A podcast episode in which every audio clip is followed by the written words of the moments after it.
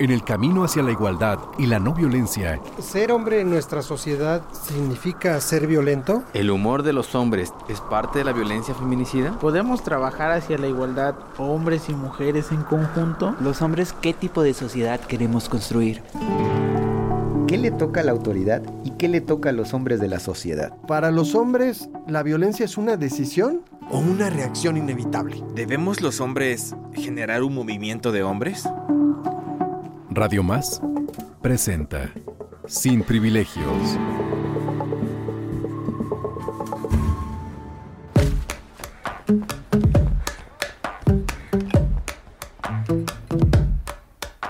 Valiente o gallina, la bolsa o la vida, picar medicina, chupar golosina, perder la partida, beber tu saliva, jugarme la vida, buscarme la ruina, tocarte, tocarte, tocarte, tocarte, tocarte, tocarte, tocarte, tocarte. Deliciosa, tan huevosa, peligrosa, caprichosa, vuelta y vuelta, vino y rosas, sudorosa,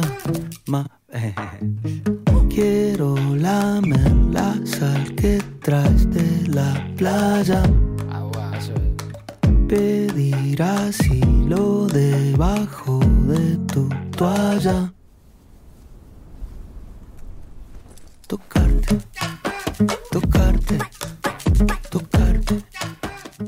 Buenas noches, les damos la bienvenida una vez más a su programa Sin Privilegios. Les saluda muy contento su amigo y servidor Bruno Rubio y muy contento también saludo a mi amigo y compañero Paco Contreras. Hola Paco, ¿cómo estás? Buenas noches. Muy contento de estar aquí nuevamente en Sin Privilegios, aquí por Radio Más, la radio de las y los veracruzanos, recordándole a las personas que estamos en un programa grabado.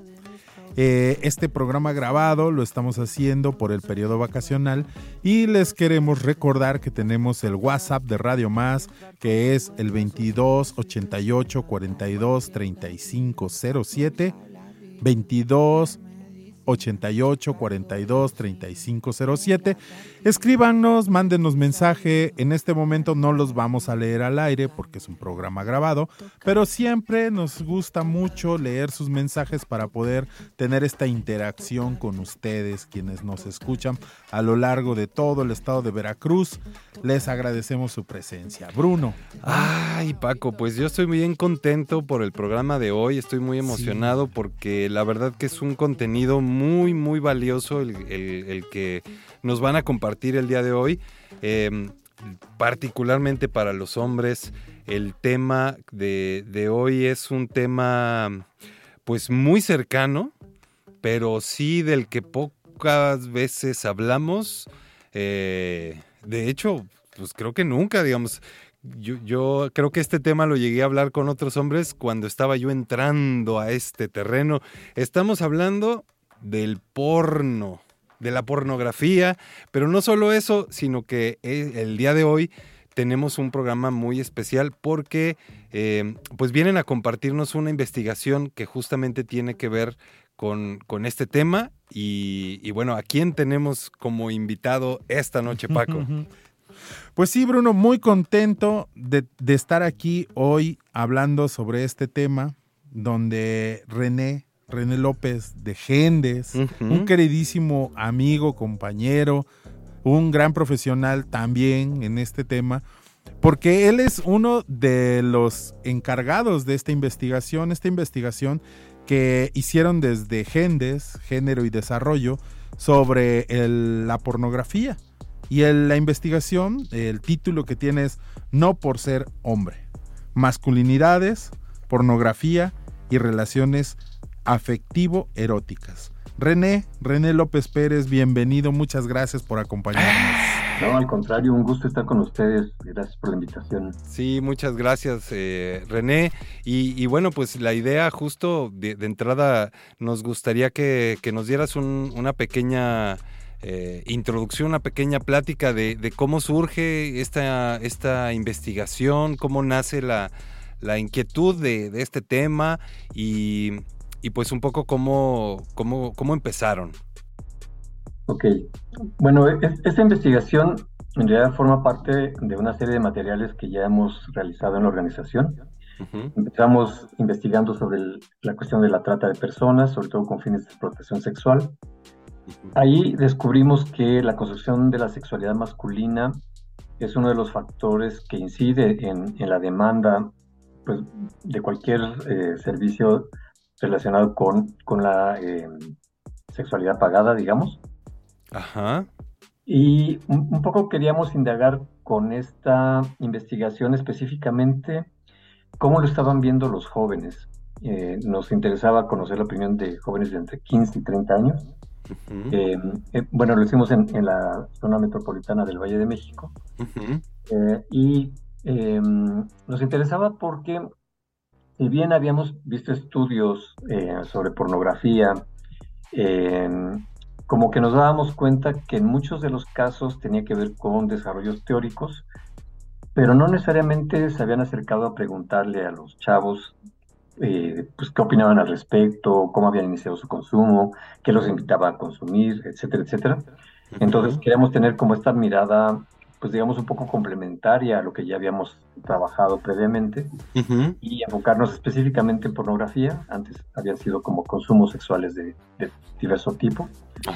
Ahora queremos esta mirada joven, ¿no? Sobre la pornografía. Ok, René, fíjate que es interesante. Oye, pero, pero bueno, surge esta necesidad de, de entrarle al tema preguntándole a la, a la gente, ¿no? A la población en este caso, a jóvenes, hombres jóvenes, ¿verdad? Y me gustaría que nos ampliaras cómo, cómo es que decidieron llegar a ellos y qué proceso tuvieron que hacer para estar eh, dialogando con ellos o cuál fue el procedimiento de la investigación. Compártenos un poco de cómo se dio esta, este proceso de la investigación. Ok. Bueno, la, verdad es que em, teníamos poca información de cómo se estaba dando el proceso de, consumo de, de pornografía en, poblaciones eh, jóvenes, ¿no?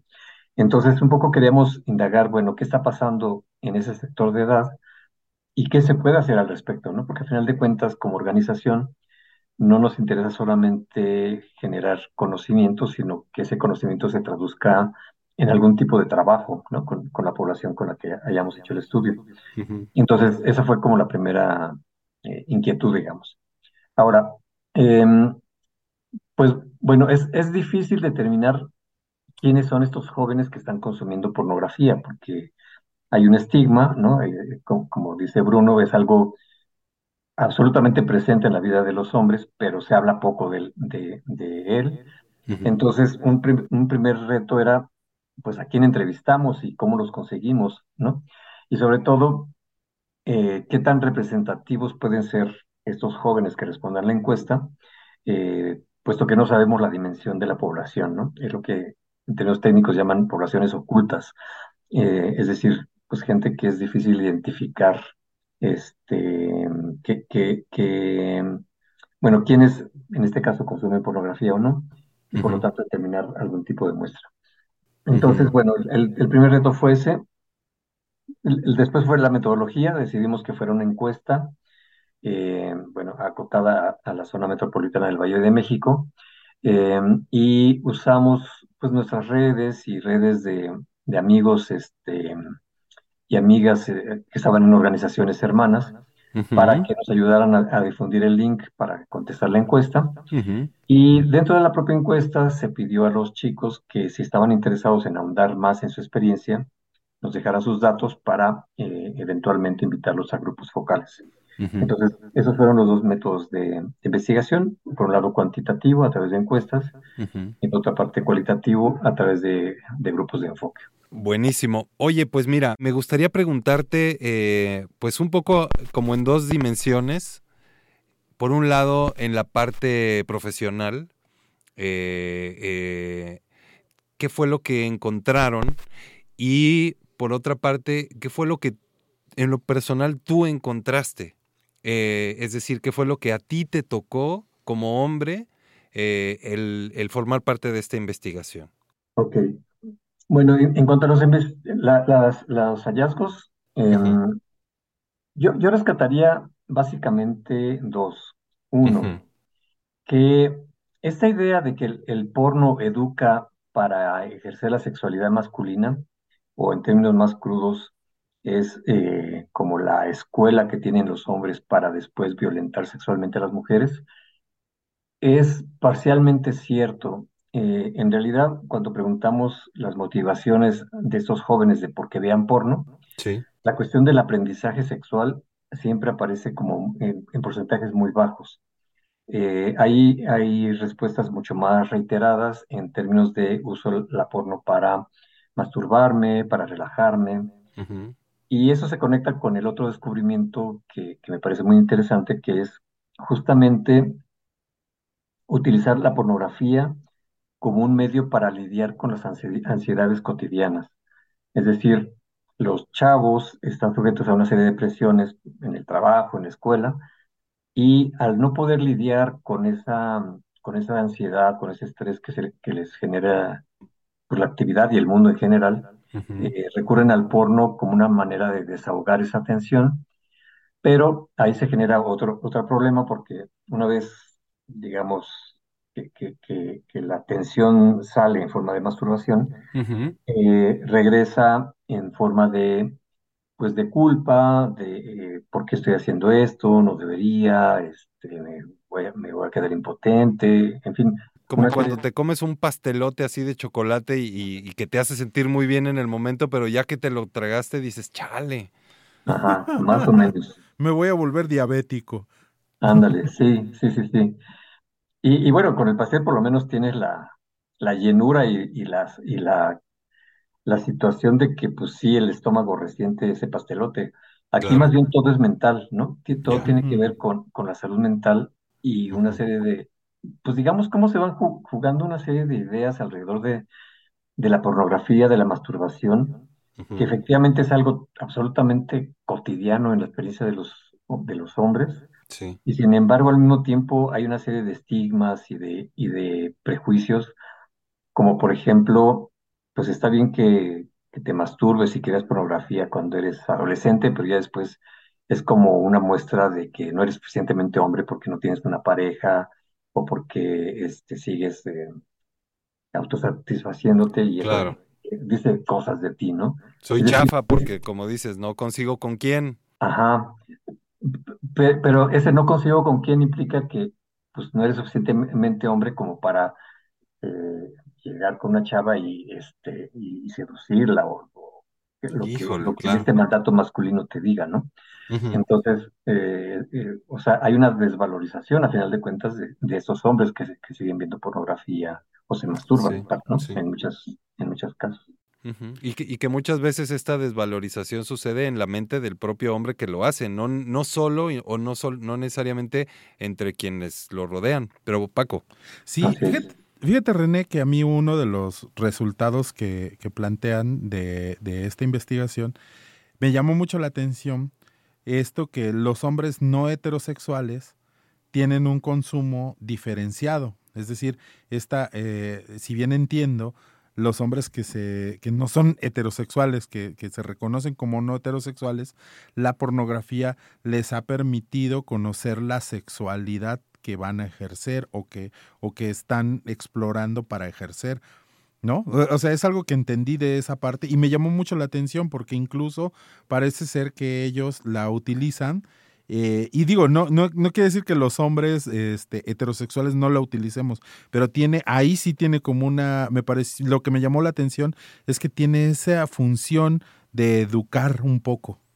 Sí, en, en realidad eh, es, es más bien como naturalizar sus propios deseos, ¿no? Es decir, Ok. ok. en un, en un mundo que estigmatiza todo aquello que no es heterosexual, ver imágenes donde sus deseos se ven reflejados es como decir, ah, ok, eso sí existe, ¿no? Eh, y entonces, para ellos sí es como una manera de, pues digamos, de, de ver reflejado que eso que desean, que eso que, que Sienten.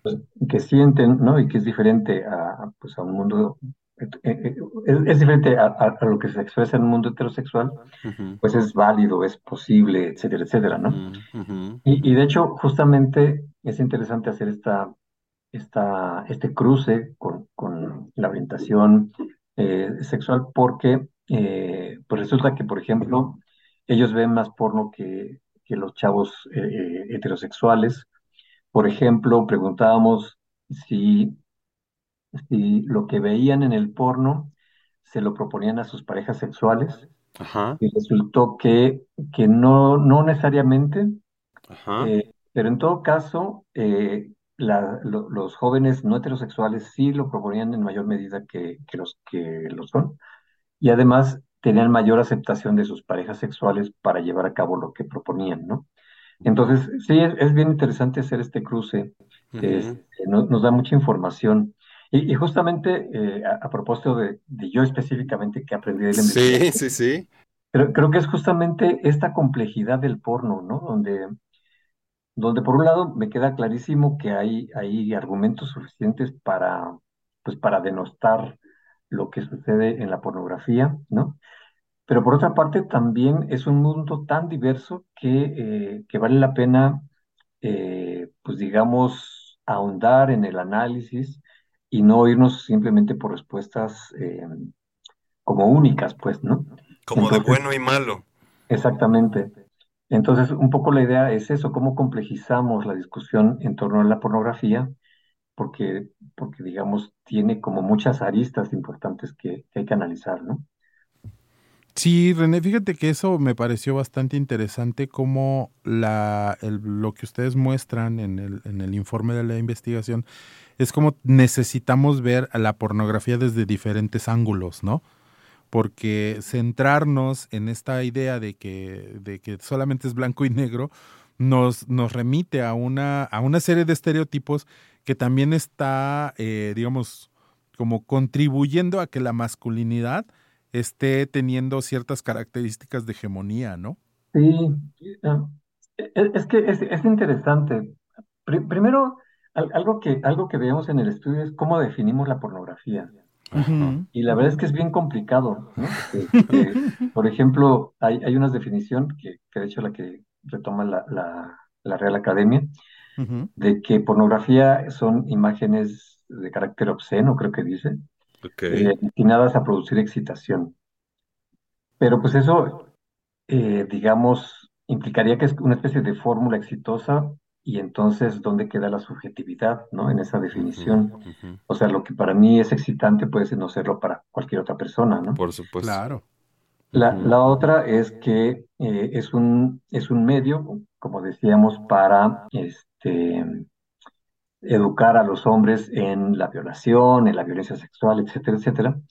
Pero resulta que hay propuestas que vienen del feminismo que, que proponen un porno alternativo, y entonces lo que, lo que estos grupos dicen es, ok, la sexualidad es parte de la naturaleza humana, sí. y hay quien, a quienes quisiéramos ver cuerpos, este, y entonces, ¿cómo hacemos para representar, pues, toda esa complejidad que hay alrededor de la sexualidad desde una posición no hegemónica, ¿no? Desde una posición que sea respetuosa de los cuerpos, de las decisiones, eh, donde los actores, actrices no sean utilizados para un guion, sino que ellos mismos eh, co-construyan el guion con la dirección. En fin, hay, una serie de propuestas donde el porno de repente aparece como, como mucho más diverso de lo que, de lo que podemos ver en, el, lo que podemos llamar el porno eh, mainstream, ¿no? Eh, pero incluso, pues a final de cuentas, el porno responde a un mercado y, y si el mercado, por ejemplo, ya no demanda solamente pues digamos, el esquema tradicional de hombre-mujer, de relaciones, sino, sino, sino que eh, pues hay una serie de demandas diferentes, pues entonces eh, la misma pornografía se va adaptando a ese mercado, pues con el ánimo de obtener ganancias, evidentemente, pero bueno, la, la idea de, de, pues de lo que se representa en esas escenas, pues va siendo muy, muy diversa, ¿no? De hecho, recuerdo que en alguna en algún capítulo que vi de, de, National Geographic sobre, sobre el sexo, justamente en, esta cuestión del tabú, eh, pasaban una escena de una mujer muy obesa, eh, eh, que, los hombres que tenían, digamos, experiencias sexuales con ella consistía en que se acostaban en una cama y ella pues los aplastaba con su cuerpo, ¿no? O sea, ni siquiera había coito, era, era simplemente la experiencia de sentir ese cuerpo, eh, pues obeso, en, encima del, del, cuerpo masculino. Y entonces, pues digo, para muchos eso podrá parecernos absolutamente extraño, pero hay gente que se excita con, con ese tipo de escenas. Entonces, ¿de qué manera la pornografía también nos revela esa diversidad en los gustos sexuales y, en, pues sí, en la manera como, como, como quisiéramos ejercer eh, ese, placer que asociamos con la sexualidad. Eh, sí, estamos, eh, fíjate, ya llegando al, al, final del primer, de la primera parte de nuestro programa. A mí me, me resulta, pues justamente como dices, todo un reto de cómo encontrar un equilibrio entre estas manifestaciones que desde la libertad y eh, incluso desde, desde una corresponsabilidad, por ejemplo, de compartir una sexualidad, vamos a llamarla inusual, que, que puede resultar como, como algo tal cual en el terreno sexual, en el terreno del, del placer, y que al mismo tiempo hay todo un sistema, hay todo una, ¿cómo decirlo? Pues un, un engranaje de que tiene más, más que ver con lo económico, con el abuso y con una con un mercado, este, digamos, eh, donde no existen esos equilibrios, donde no existe la, la, posibilidad de la dignidad de quien sea que esté eh, participando, digamos, de esos espacios. Y, encuentro ese reto de cómo le hacemos, pues, para para poder dejar existir una y, y, eliminar la otra, ¿no? Pero bueno, vamos, vamos a un pequeño corte y regresamos aquí en Sin Privilegios. Buscarme la ruina, tocarte, tocarte, tocarte, tocarte, tocarte, tocarte, tocarte, tocarte. Vámonos, Víctor. Sin Privilegios. En un momento regresamos.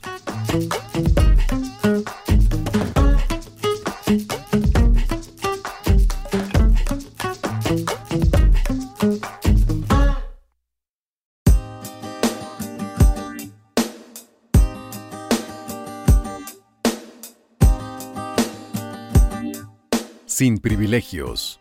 Estamos de vuelta. Estos ojos son míos. Este cuerpo es mío. Esta vida es mía. Ni tus golpes ni tus palabras me lastiman. Este vientre es mío. Y ya estamos de vuelta aquí en Sin privilegios. Estamos eh, muy contentos eh, en esta temporada, pues les recordamos que este es un programa grabado, eh, sin embargo, de todos modos recibimos sus mensajes al WhatsApp de Radio Más 2288 423507 y continuamos aquí compartiendo con René de este, esta investigación, no por ser hombre, masculinidades, pornografía y relaciones afectivo-eróticas. Paco. Sí, René, antes de, de, ver como qué cosas podemos hacer con esta, de, con esta investigación, porque a mí me parece que da para muchas cosas, pero más allá de eso, eh, ahorita lo veremos. Me, me, gustaría que nos compartas si hay algún otro hallazgo, algún otro resultado que haya llamado la atención de, de esto que, que, hicieron ustedes en Gendes. Sí, un, un poco en, en, este, en este sentido de si el porno educa, Uh -huh. eh, algo, algo que preguntamos eh, a, a, la población, bueno, eh, déjenme aclarar primero. A ver, Más sí. El, el 5% de quienes fueron encuestados nos dijeron que nunca habían consumido pornografía. Okay.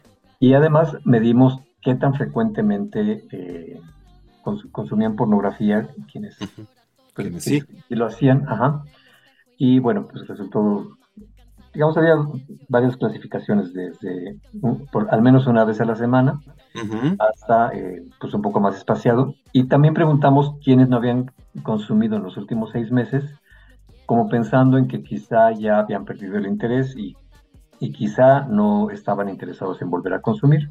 Uh -huh. No lo podemos afirmar, pero bueno, era como un indicador de que en, en un momento dado, pues, eh, digamos, la pornografía no es algo esté inevitable en la vida de los hombres, sino que es Ok, Es parte de las decisiones que se van tomando, ¿no?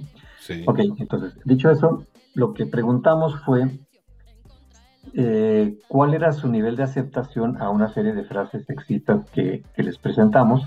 Ajá. Y lo que descubrimos es que no había diferencia sustantiva entre las respuestas de quienes han consumido o no pornografía o, eh, o en la frecuencia de, de la pornografía que se consume. Es decir, hayas consumido mucha o poca, lo consumas constantemente o no. Las ideas sexistas son más o menos similares, ¿no? Eh, eh, el nivel de aceptación de esas ideas sexistas son similares. Es decir, el porno pareciera no marcar alguna diferencia en términos de cosas que se pueden aceptar eh, eh, cuando hablamos de, de- de situaciones sexistas. ¿no? ¿Podrías darnos un, algún ejemplo de, de algo que, que- que- que pueda, eh, ahora sí, ejemplificar esta, estas ideas sexistas? Ajá, por ejemplo, esta idea de eh, los hombres son los que tienen que eh, conquistar a las mujeres o en una relación este, sexual solo los hombres este, disfrutan o, o- o pueden Ok. disfrutar, ¿no? E- Ese, ese tipo de cosas. Ujú. Y, y- bueno, el, el nivel de aceptación entonces era bastante similar, eh, eh, independientemente del nivel de consumo. Ahora, lo que sí, lo que sí surgió fue que quienes consumían cierto tipo de pornografía, eh, pornografía pues más violenta, como el hardcore, el, el sexo anal, este, el, lésbico, eh, tendían más a aceptar esas frases sexistas que quienes consumían otro tipo de, de, pues, producciones pornográficas, ¿no? Eh, y, y ahí lo, lo interesante, y eso pues formaría parte de un estudio posterior, es si estos chicos que tienen estas ideas sexistas las tienen porque ven ese tipo de pornografía, o más bien buscan ese tipo de pornografía porque previamente ya tenían ese tipo de creencias formadas, ¿no?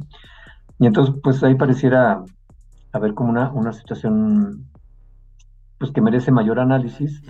Una, una primera hipótesis podría ser que eh, la pornografía lo que hace es reflejar una serie de ideas que existen en, en la sociedad o en sociedades patriarcales, ¿no? Respecto a la sexualidad masculina, donde, pues bueno, primero está muy genitalizada, después, pues eh, no, no, no está basada en el, en el respeto, en el cuidado, en el buen trato, sino simplemente en la invasión de los cuerpos para mi propio placer. En fin, es eso, eso que, que está ahí en la sociedad y que lo vas aprendiendo pues desde edades muy tempranas porque ves como tus familiares voltean a ver a las chicas en la calle o les chiflan o les dicen cosas o este, etcétera, etcétera, etcétera, pues eso se refuerza cuando ves estas imágenes en el porno. Entonces, entonces pareciera que el porno simplemente, pues Claro. digamos, naturaliza una serie de mensajes que Ajá. estos hombres han recibido a lo largo de su vida y entonces pareciera que sí, así Como que los confirma. Ándale, ese, ese es el punto. Y entonces, digamos que el, el- el problema no necesariamente está en la pornografía en sí, sino en un sistema patriarcal que promueve ciertas formas de ejercicio de la sexualidad, ¿no?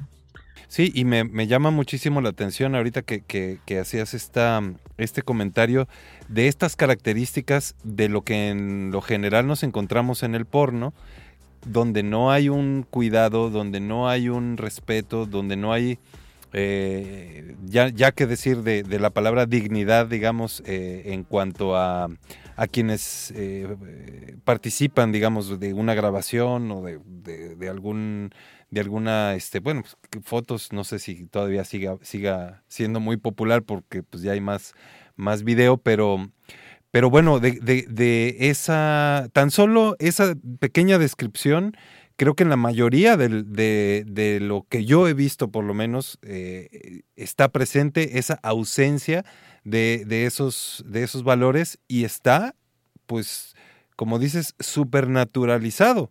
Es muy común que quienes llegamos a consumir porno consumamos esas postales, esas escenas donde están ausentes esas, esas maneras eh, de relacionarse, donde sí, sí tomas en cuenta a la otra persona, la cuidas, etcétera, sino más bien lo, lo, opuesto o lo que hay en medio, ¿no? Pero, pero bueno, solo me llama la atención poderosamente y, y un poco lo señalo para que quienes estén escuchando el programa, pues eh, puedan reflexionar sobre ese, sobre esas características que acompañan por lo general eh, las imágenes del porno. Paco.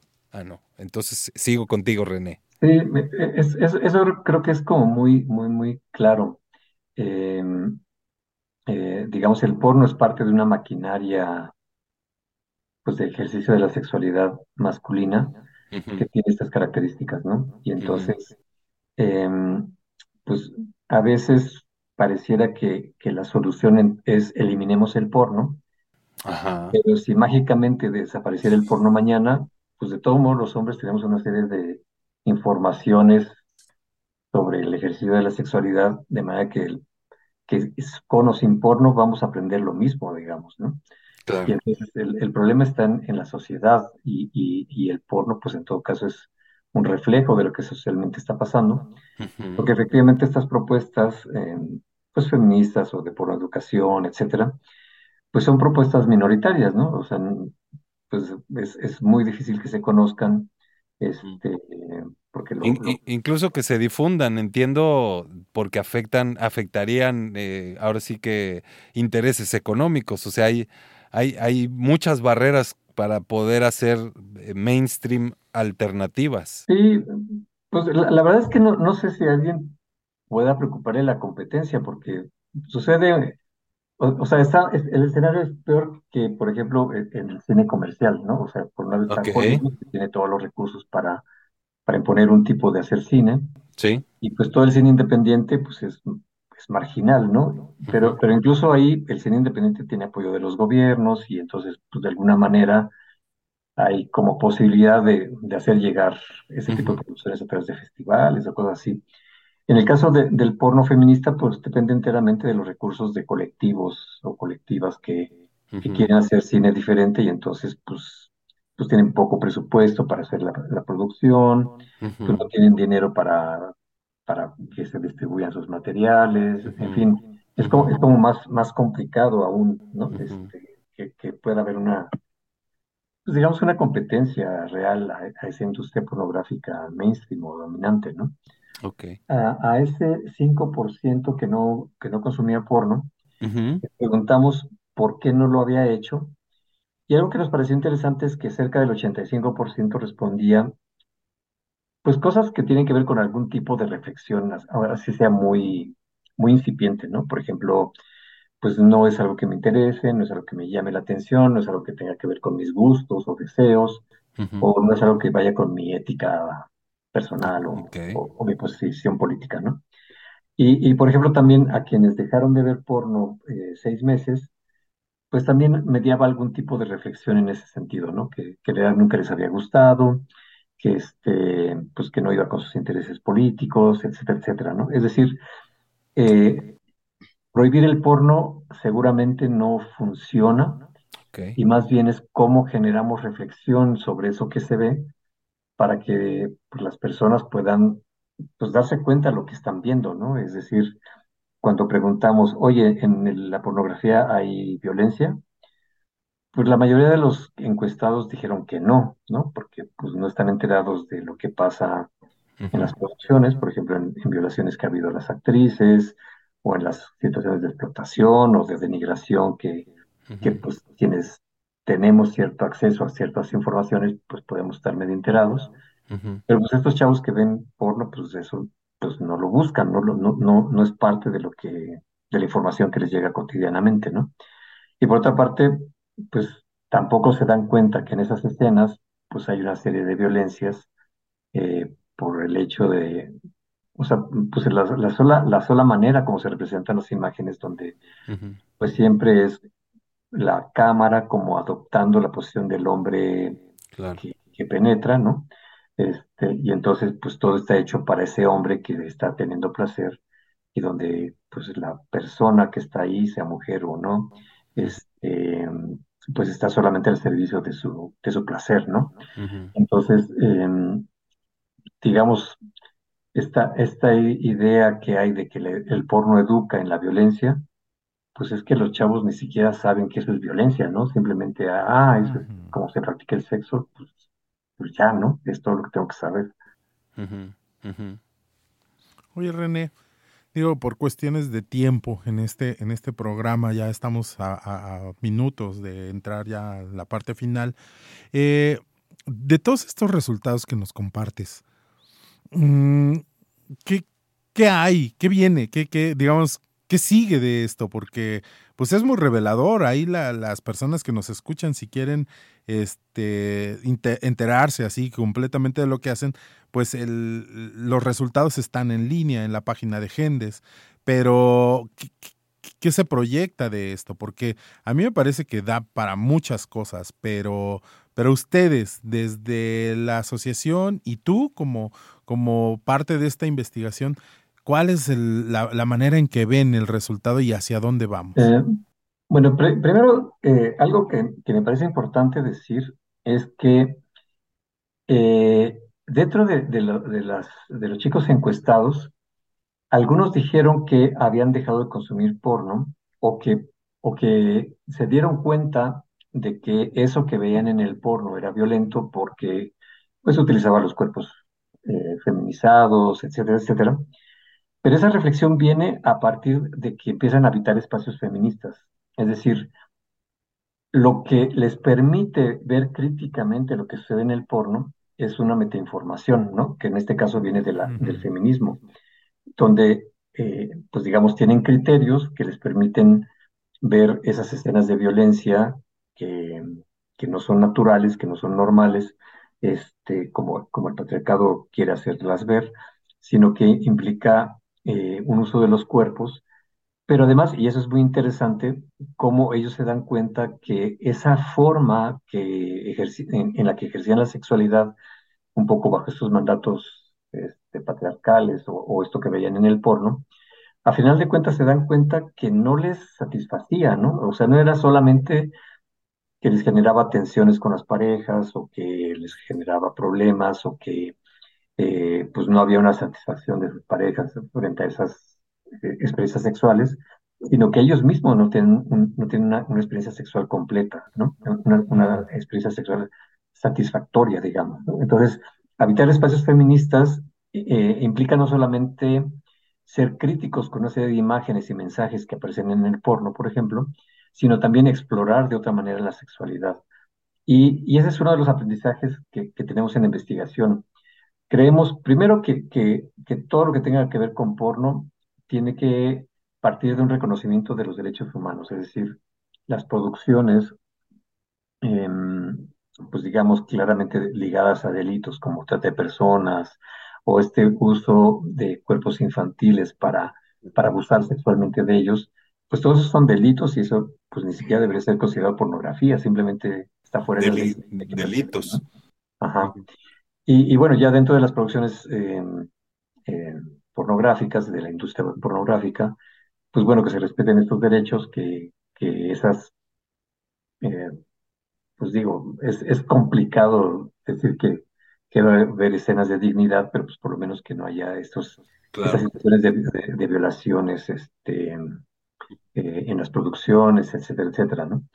Pe- Pero, bueno, en, en principio, eh, eso, cómo, cómo, cómo colocamos a las personas en estas experiencias sexuales en el centro de- del, del debate, ¿no? Eh, también, pues derivado de, de esta investigación, de qué manera es importante educar sexualmente de una forma integral, con una perspectiva de género y enfoque en masculinidad, es decir, de qué manera cuestionamos estos aprendizajes sobre cómo se ejerce la sexualidad y empezamos a mostrar alternativas basadas en la, el respeto, en, en el cuidado, en, en la satisfacción mutua, ¿no? En el placer mutuo, etcétera, La etcétera. salud. La salud también. Y entonces, pues esta necesidad de que estos jóvenes accedan a otro tipo de información para ejercer una sexualidad de una forma diferente, ¿no? Eh, también un poco, un poco ligado con esta cuestión de la, de la, del uso de la, de la pornografía y de la masturbación como forma de resolver mis tensiones emocionales, por la necesidad de ahondar en la salud sexual, digo, en la salud mental de los, de los chicos, ¿no? Que puedan, pues, cuestionar de dónde vienen estos, estas tensiones, este estrés, y proporcionarles herramientas para que puedan lidiar con la, con las situaciones cotidianas este, de, de- de mejor manera, ¿no? De una, de una, de una, de una forma que pueda ir a la raíz, independientemente de que sigan o no consumiendo pornografía, ¿no? Porque eso será, esa será una decisión de cada quien, pero en todo caso que puedan lidiar mejor con esa, con esas situaciones de estrés que, que muchas veces les rebasan, ¿no? Esos serían como los principales aprendizajes que tenemos de la investigación. Ajá, híjole, René, la verdad que, que, que, pues bueno, yo, yo sigo igual de contento que como cuando empezamos el programa, porque efectivamente ha sido una, un, compartir muy, pues de entrada muy puntual, muy revelador, eh, muy, diría yo, hasta confrontativo, eso de, de, de, de llegar a, a, a uno decir, a lo mejor a mí el porno no me hace sentir bien. O sea, para mí esa es una idea absolutamente nueva que entre hombres no, no podría existir, digamos. Es así como, claro, el porno te hace sentir chido y punto. Y, y- y- y con, con todo lo que hemos hablado, eh, ideas como estas, eh, pues a- me gusta pensar que, que las personas y los hombres principalmente que hayan escuchado este programa, pues hayan podido digamos, abrir la, la posibilidad de, pues, de reflexionar frente a este acto que, pues como dijimos también al principio, pues eh, la mayoría de los hombres eh, en algún momento de nuestra vida hemos sido consumidores de pornografía, seguiremos siendo consumidores de pornografía y, está esta, esta corresponsabilidad de de pronto poder... eh, pues poder alejar a, las personas jóvenes de experiencias que a final de cuentas acaben eh, dañándoles y, y violentando eh, y, sigan violentando, digamos, a, principalmente a las mujeres, digamos, que, que forman parte de, de esta, de esta industria y a las que no forman parte de esta industria, sino que ya por, por este, pues ahora sí que ya en las relaciones, digamos, eh, también llegan a ser afectadas por estas prácticas que, los hombres pues tenemos. Eh, te agradecemos mucho por, por, esta, por este compartir. Eh, no sé si haya algo más con lo que quisieras cerrar este programa.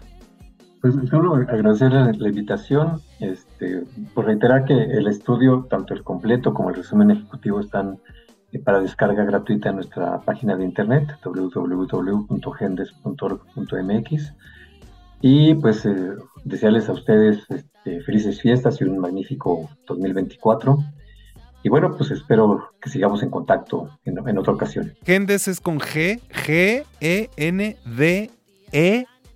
Gendes, Asociación Civil. Y bueno, pues ahí, ahí podrán buscar sus, sus redes sociales. Paco. No, pues cerrar eh, este programa con la importancia de una investigación que nos puede abrir muchas brechas para el trabajo con los hombres. Ustedes lo hicieron con hombres jóvenes, René, pero a mí me parece que da para mucho en este análisis, incluso hacer más investigación, no solo con hombres jóvenes, sino también con hombres adultos, hombres de nuestra edad, Bruno, sí. que nos permita también ver cuáles son los posicionamientos que tenemos, ¿no? Porque ahorita que lo decías, también me salta esta idea de también lo, lo naturalizamos, ¿no? En mi, en mi andar, en mi propia historia, René, se naturalizó la, la pornografía como algo que ahí estaba, ¿no? Y que era algo que estaba presente de muchas maneras, con amigos, con, con algún familiar, y, y fue así como esto de, ah, sí, ya lo sabía, ¿no? Y, Ahí está. y de repente es como darnos cuenta de que a lo mejor esa presencia también valdría la pena preguntarnos si eso tenía un si tuvo un resultado y cuál fue, ¿no? Porque eso es importante para los hombres. Pues muchas gracias, René. Pues muchas gracias y saludos a ustedes y a su, a su auditorio.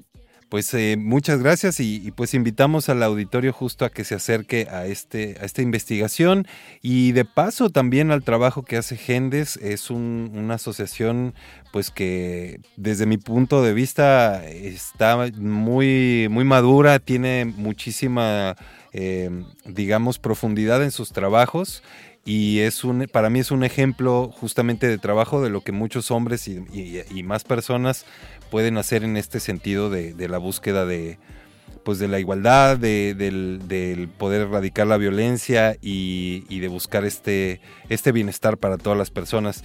Muchísimas gracias de nuevo René y gracias a quienes nos escucharon Y pues les invitamos a que nos acompañen el siguiente lunes. Por Radio Más. La radio de las y los veracruzanos. ¡Vámonos!